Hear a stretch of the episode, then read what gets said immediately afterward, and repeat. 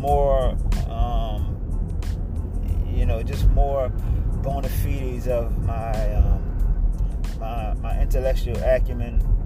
Um, this this isn't study. This isn't something I've had time to study. I'm actually on my way home from work, but it it was something that um, you know I, I was talking about on Facebook briefly, and you know this is uh, you know when we talk about the idea of conservatism and you know the idea of of smaller government. Uh, something I've talked about in the past is how the president of the United States, the executive branch of the government, early on and initially didn't have a domestic agenda.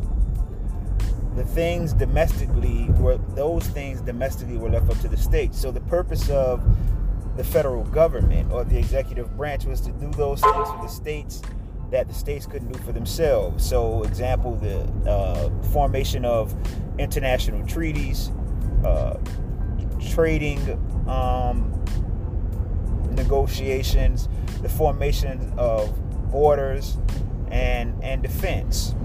How we get a domestic agenda from the executive branch was from President Abraham Lincoln and the Civil War. And see, what we have to understand is that when it comes down to the Civil War and um, how the Negro problem factored into the Civil War is the the division of checks and balances, or what or what you know many conservatives or Southerners would call states' rights. See states' rights, and this is where the pressure point comes in at, and, and where the rub was. See, in order for America to be able to to you know do commerce internationally, um, when it came to establishing treaties, vying for economic power, um, you know, these new emerging technologies like, uh, you know, the mechanization of of uh, of labor with the steam engine, the cotton gin, and these different things. They had to move the country more towards the industrial revolution that that was coming if they wanted to to be in the thick of things when it came to the formation of uh, global superpowers. See, and so that created, um, you know, a schism between those southern slave slave states and the larger union and the federal government and the executive branch of the government. And so again, this is where you get states' rights versus the federal government, and to what extent do states' rights super states' rights supersede um, the the powers of the federal government or the executive branch. Right? So when you hear these conservatives talk about smaller government, we have to understand that they only talk about smaller government within the context of when it comes to dealing with black people. Because every right that black people enjoy within um, America has come at the behest and at the action and intervention of the United States federal government. See, it has come. It has come at the United States and federal government. So that's what they mean when they when they're talking about smaller government it, it, within the true the true uh, uh, context of conservatism. They, they they don't these conservative conservatives don't believe in smaller government. I mean, we have experienced a massive expansion of the military industrial complex where corporations, private corporations, now uh, essentially use uh, the military might of the United States in order to, to, to you know gain a foothold in in foreign markets. This is something that we saw with uh, the Iraq the Iraq War debacle with Halliburton, George W. Bush. Uh, they they created all this new government bureaucracy. See, so say so these conservatives really don't believe in, in smaller government. They only believe in smaller government when it comes to the government intervening on behalf of black people. This is the history. This is this is what it is. Even how we get entitlements in American society. See, these, these aren't entitlements. And see, this speaks to how they were able during the 70s and the 80s in the wake of the civil rights movement, how they were able to racialize um, racialize welfare and these other social programs that black people had now got got access to. They were able to racialize it. You know, and this is a trope that we hear coming from a lot of these white supremacists, white nationalists, um, you know, individuals where they'll, they'll talk about black people getting all this welfare and they get this Section 8 and I, you know, you're spending my tax dollars. See, the implication being that the group of individuals who's benefiting from the social programs of the federal government are somehow an entirely different group from those individuals who have paid taxes into the federal government. So there is no such thing as entitlements. These aren't entitlements. This is people recouping the money that they've paid into a system, that they've paid into the system from their payroll taxes. See, and this is a trope that they give they give Negroes, they give niggas. The the number one group who gets the most Section 8 is Hasidic Jews in, in New York and in New Jersey. But you'll hear but you'll hear brothers talking about black women getting Section 8. But yet no one is saying Section 8 is destroying the Jewish community. See, these are tropes that they that they feed niggas while the while these other groups hoard the governmental American pie for themselves. That's all it is. This whole thing about pull yourself up by your bootstraps, doing for self, not being dependent on the government. All of us are dependent on the government. Without the government operating and doing what it's doing, you can't even have a business. If the government doesn't create roads and bridges and maintain those roads and those bridges and the traffic lights and uh, the sewage systems, then businesses can't operate. So all of us are dependent on the government. See, and this is a trope that the conservatives have been have been good have been good at using, and making it seem as if the government is some is some is some um, you know alien entity aside and apart from the people when that goes against the very basis for the foundation of the country in which we live. It's a government for, by, and of the people. You are the government. So this is a trope that they sell niggas. This is a trope. This is political gamesmanship. And this is something that conservatives have been ha- have been good at doing. And the only thing that they're interested in conserving is their white privilege. That's it. Maintaining the status quo, which at its very core and very essence is race based. This is one of the main reasons why I don't accept these these ridiculous arguments about welfare and what welfare is doing to black people. This is this is bull this is bullshit tropes that they that they give to black people to demonize um, black people getting the help from the government that they that the government owes them because these are the same people who pay into the system. This isn't a separate group of people who just ain't paying into the system money, just trying to live off the government, looking for a handout. There is no such thing as a fucking handout. Black people, ADOS Americans, are the only non-immigrant group in this country. So when you talk about immigration, immigration is a government handout if that's the case.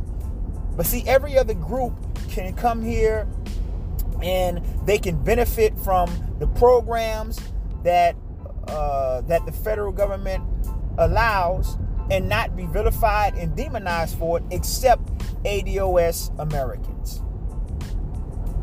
So this is this is game that they that they run on black people and we fall for it. We fall for it and we believe it. Name me one group that has helped that has helped themselves without governmental action.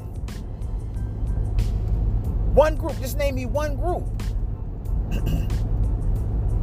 Talking about smaller government. And, and think about this at the same time that many of these conservatives tout and push this idea of smaller government, they're sitting here through the government micromanaging the wombs and the reproduction of women.